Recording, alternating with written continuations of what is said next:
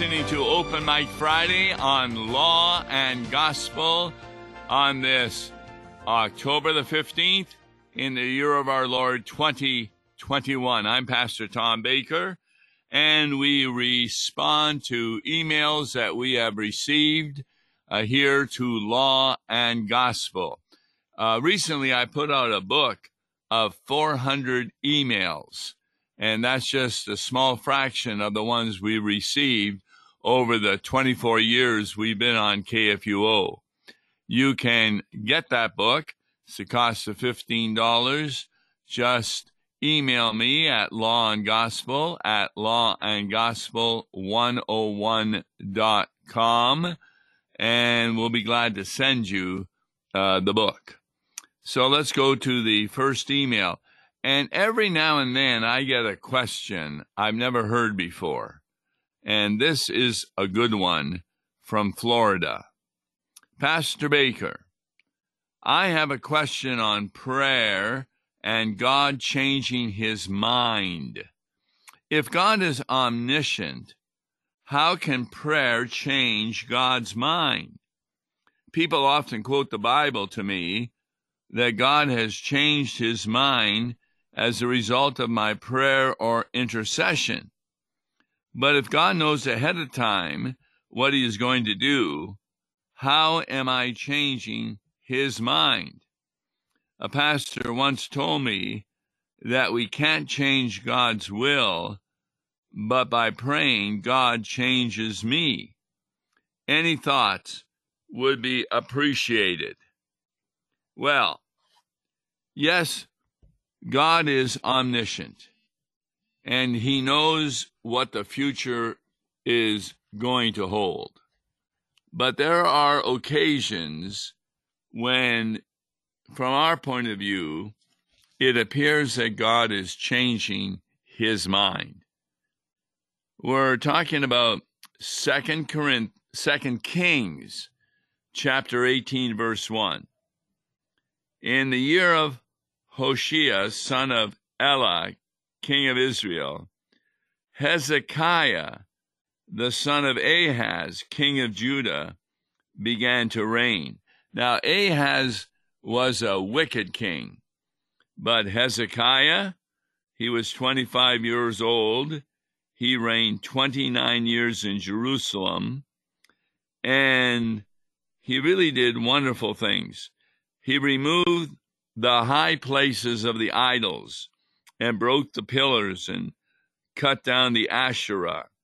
And he broke in pieces the bronze serpent that Moses made, for until those days the people of Israel had made offerings to it.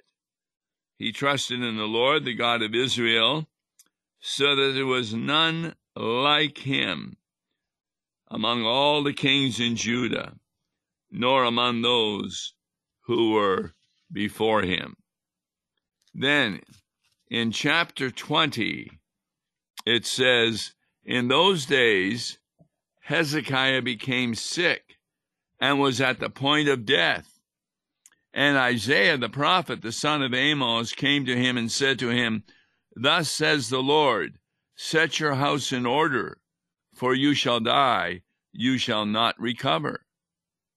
Then Hezekiah turned his face to the wall and prayed to the Lord, saying, now, O Lord, please remember how I have walked before you in faithfulness and with a whole heart, and have done what is good in your sight. And Hezekiah wept bitterly. And before Isaiah had gone out of the middle court, the word of the Lord came to him.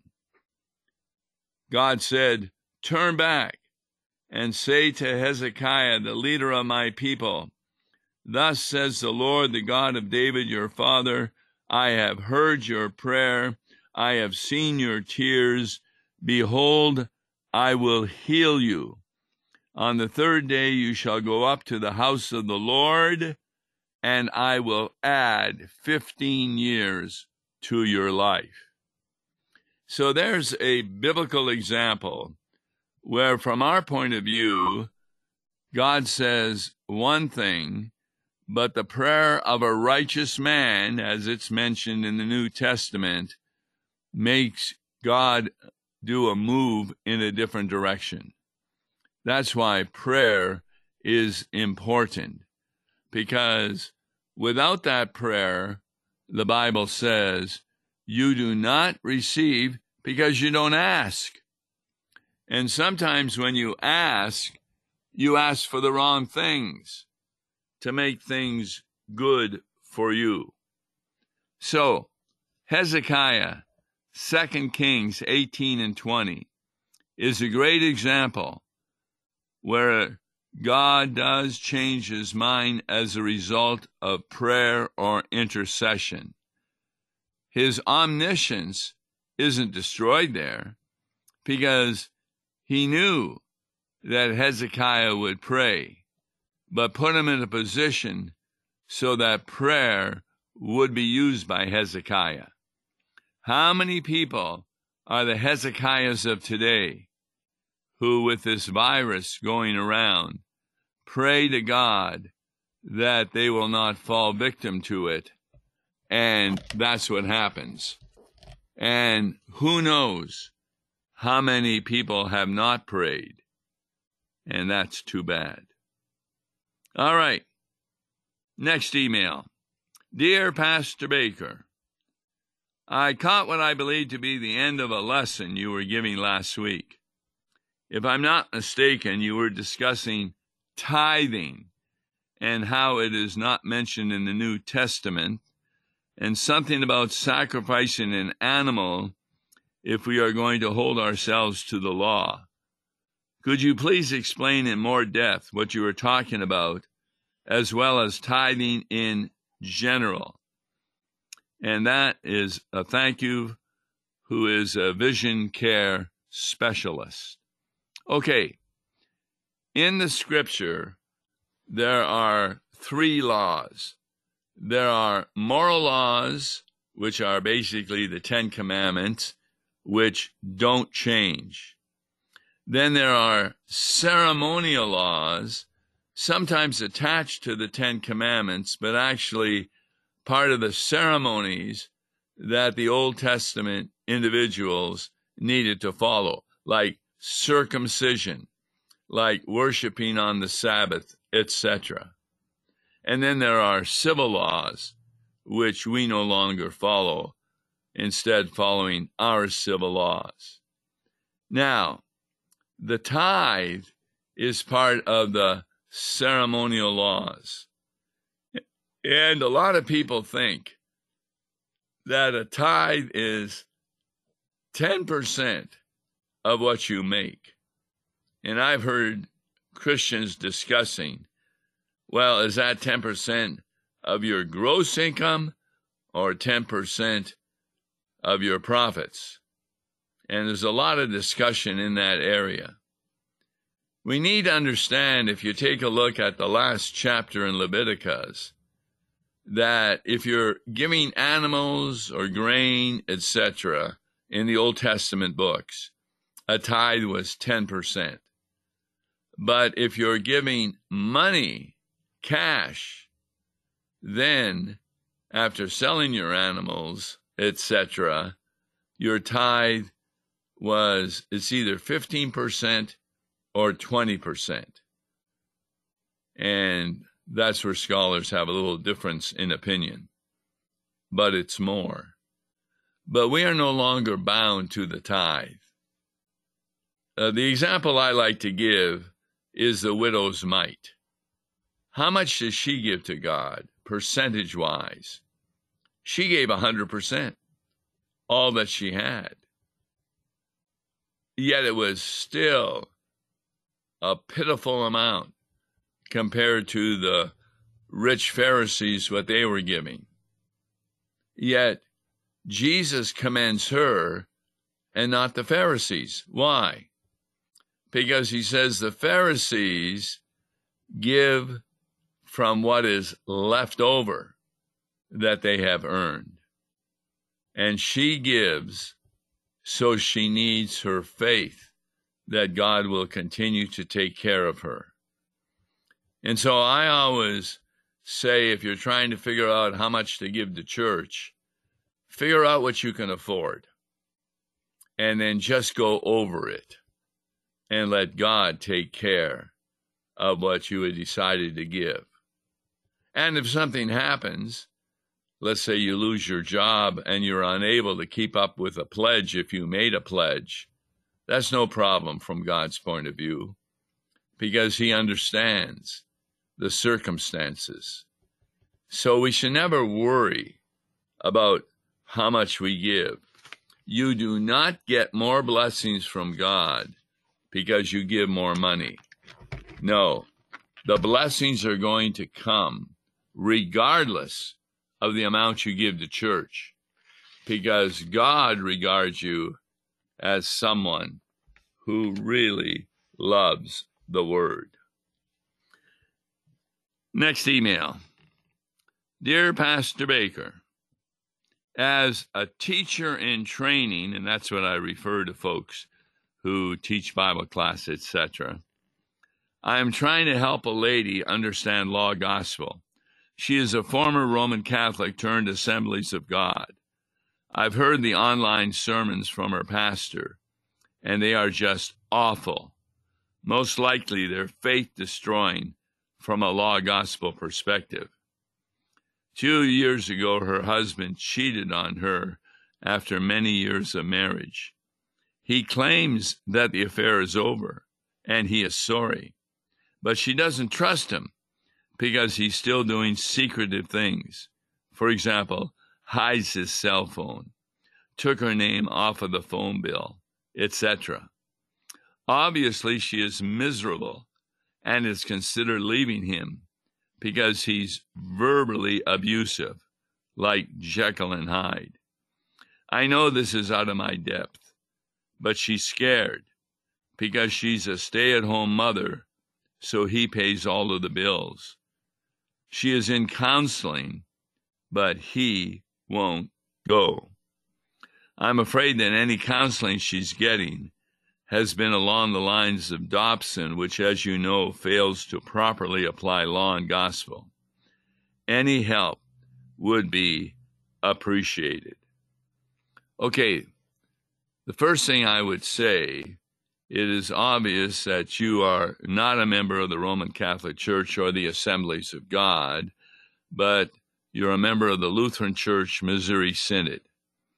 Therefore, I would go to your pastor and share with him what you have shared with me. He's a trained theologian, having gone to the seminary, hopefully, for four years, having been on a vicarage, and if you don't have a pastor, some churches are vacant, then call the district president where you are at and ask for your circuit counselor or visitor to visit with you and share that. Yes, I agree with you. As a layperson, this could be out of your depth, but there needs to be someone who finally the husband is willing to meet with. And if he's not willing to meet, and he's still doing secretive things, then other action may need to be taken. And I don't know what that would be, because I don't know all the circumstances. But it's not at all unusual that I have visited with husbands who have a mistress, and boy, that's a problem. Although the one time I visited, the mistress wasn't Lutheran, but was Presbyterian, and my, she heard what I had to say, and by God's grace, they broke their relationship, and he returned to his wife. So who knows what can happen? All right, next email. My church receives issues of Good News. I'm always excited to get my hands on it. Now, Good News is a publication that is put out. It's, you can purchase it for receiving four issues for twenty dollars, but they're not calendar-based. It may take two years or more for the four issues to get to you. But it is done by Reverend Schultz, who was a former speaker on the Lutheran Hour. And this lady is talking about why she's excited. In her congregation, she was asked to help a lady named Joyce, who was dying from a terminal illness. Although she was not a member of our church, she had gained the trust of our retired pastor and his wife, who were her neighbors in their retirement community. I took on the privilege of visiting her weekly. Her illness had affected her ability to speak and move about, but she was sharp mentally. God led me to pray with her, sing his hymns to her, share pearls of wisdom and comfort with her through various L C M S publications, including Good News. Before long, a friend of Joyce's from another Christian denomination started visiting on the days when I came to see her. This woman marveled at the depth and insight gleaned from the articles in Good News. A God-given opportunity it was for sure to share our Lutheran understanding of God's holy word to those outside our church body. Joyce especially brightened up when I read the articles to her, and I would sing familiar hymns. A great Christian lady indeed. She was understanding that it is Christ who is our balm. There was a third person who benefited from reading Good News. It was I. Good News was God's tool to help me connect his word to the task of bringing his grace and comfort to Joyce. Joyce is now in heaven. No more pain. She is healed. A promise God kept to her. Thanks be to God. And so that's the letter about Good News. You may be interested in the publication of Good News. There are forty-seven different issues, and many of them are still available, talking about baptism, justification, Lord's Supper, prayer, faith, kingdom of God, law and gospel, which obviously is one of my favorite ones, and a number of others. The last one was hope. The kingdom of God gives hope. If you're at all interested in receiving any back issues that may still be in stock, or getting a subscription for twenty dollars, then here's the number to phone. It's one eight hundred, seven seven eight, one one three two. And you will be surprised not only at the artwork of Good News, but the wonderful messages that are found within it. Next email. Pastor Tom. Now, this had occurred after I had visited a congregation and done a seminar for a full day. It was a great pleasure meeting you, and I wanted to let you know I much appreciated, appreciated hearing you preach at our church this weekend. My husband and I rarely stay for Bible study, but I was anxious to hear more. The real blessing came when our son agreed to attend your afternoon seminar.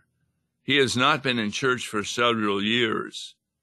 Your seminar provided an opportunity for him to hear some of the arguments for Christianity in such a way that he was willing to talk further. The pastor has made several previous attempts to reach out to him, but his efforts were in, de- in vain due to our son's lack of interest in organized religion, among other excuses. I am overwhelmed with gratitude over the sacrifice of time that you made by meeting with him and my husband and me following your seminar. Seeing God's love in action is a real heartwarming experience. We have watched other adults lose their patience with my son, ourselves included, because of his strong will and arrogance. What impressed me most was how you were both willing to stay the course with him, asking questions, providing answers, rebuking and loving him all at the same time. You have been given a wonderful gift. I want to thank you for accepting the call to serve. Our family felt truly blessed as a result. Now, I want to make it very clear that the reason I'm a good teacher is because I read items like the Good News publication and many other books that sometimes are not that available for the lay people by theologians. Sometimes they're deep in the sense that if you don't know the Greek and the Hebrew, you might not be able to understand it. But it is these insights that I learn about, and then I always like to put them in a sermon. So that's my goal, is to have every sermon do two things. One of them is to say something the people have never heard before. And the other thing is to end every sermon with the gospel. All right. Dear Pastor Baker, another email. I wanted to thank you for the broadcast when you are going over the hymn. Both my husband and I were listening to it yesterday. We've been having huge money problems with our business. We don't know what God has for us, but we have such a passion for the gospel and encouraging people with God's word so their faith grows. That's really all that matters. Now, that's a wonderful email, because as we say, when you are a Christian, it doesn't mean that you won't be going through times of tension, times of stress, times of grief. And in this case, they were having huge money problems with their business.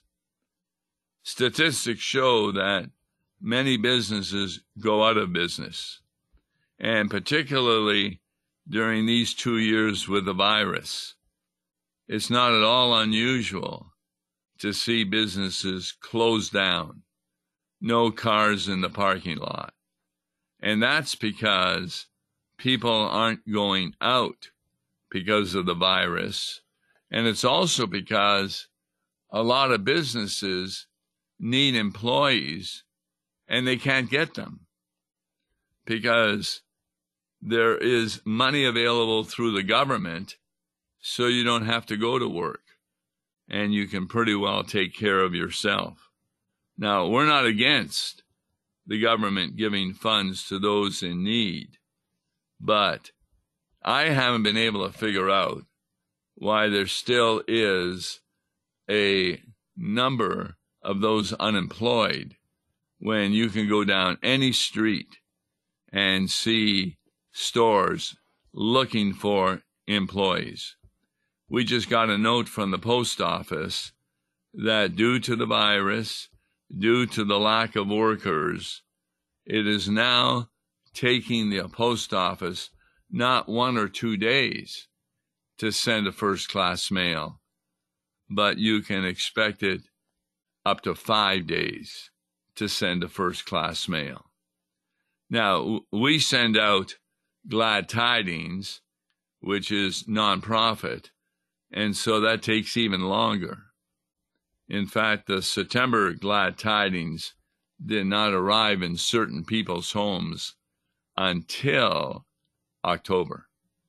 But if you're interested in knowing more about Concordia Mission Society and our mission outreach overseas, uh, we just gave a gift of over two hundred thousand dollars to a mission society to help them. Get a hold of me at law and gospel at law and gospel one oh one dot com. And our goal is to continue to speak about how law and gospel really makes a difference in understanding Scripture. So, on Monday, we'll be talking about another Bible passage that is to be read on the following Sunday, and our goal is to show you how law and gospel makes a big difference. I'm Tom Baker. Thank you for listening. God bless you.